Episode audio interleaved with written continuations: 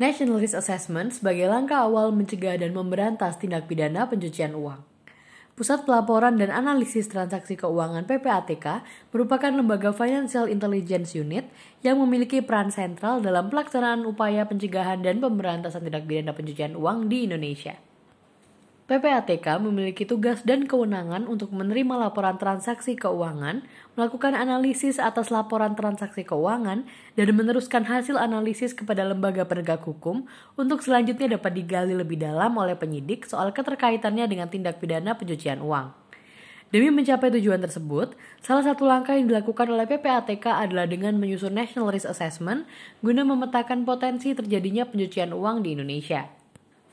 Dr. Tuti Rahyoningsih sebagai anggota tim ahli PPATK yang merupakan perwakilan satu-satunya dari UNER menuturkan National Risk Assessment sebetulnya merupakan potret terhadap risiko-risiko pencucian uang di Indonesia dengan berbagai perspektif. Hal ini dikarenakan National Risk Assessment yang disusun menggunakan metode PESTLE analysis tersebut merupakan langkah awal untuk mendukung pemberantasan tindak pidana asal.